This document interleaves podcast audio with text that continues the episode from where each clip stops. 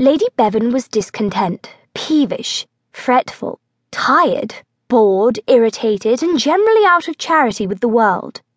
This was by no means an unusual state for this lady when awakened before noon, but such was her unreason that she felt inclined, at the very least, to throw something at someone. So much had conspired on this particular morning to further her distress. Francis's gaming, which was showing signs, to Lady Bevan's eye, of becoming a disastrous flaw, the dreadful spot on her chin which seemed determined to pop out despite all her efforts to stop it, and the horrifying bill from her mantua maker, which had arrived only that morning with her chocolate. It was as she sat abed, sipping the brew and turning over the cards of invitation, that the loathsome thing came in sight. The third notice, after which a letter would be sent to Francis. The thought of the scene that would ensue should her husband see that bill totally ruined her pleasure in several kind invitations, and in the letter from her best friend, Miss Iphigenia Prid. As she cast the dreadful thing away, her ladyship's dresser, Bailey, came in. Lady Bevan shoved ineffectually at the tray on her lap. This stuff is cold. Take it away, she said in tones of distress. The long suffering Bailey removed the tray and disposed of it, then returned with her mistress's dressing sack. Put that thing away, too, and if anyone calls, say I'm dead or gone away somewhere. I have the headache, and I expect I shall be quite dreadfully low all day, and all on account of that dreadful bill.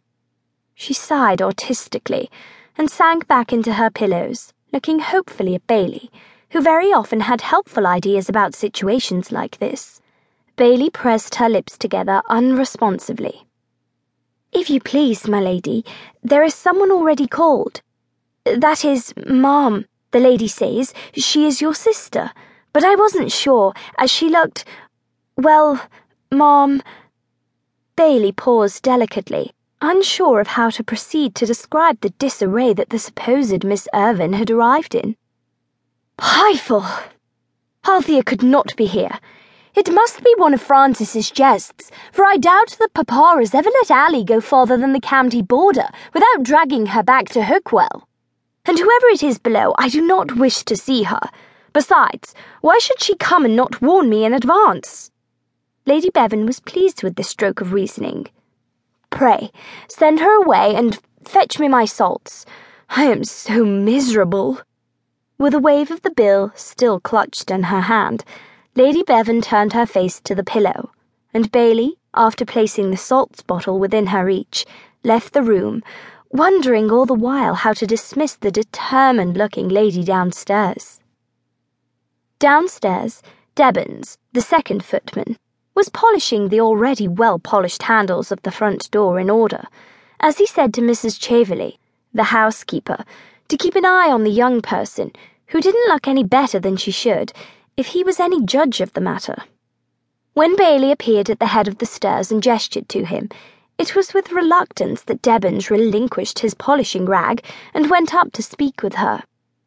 Her ladyship says she's out and don't want to see no one, be they princess or long lost sister or the sweep.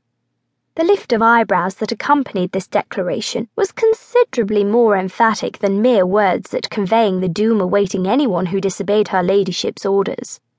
Debbins betook himself down the stairs to where the young lady was seated, drew himself up to his highest dignity, and was about to send her about her business when the young lady herself stood and began to address him.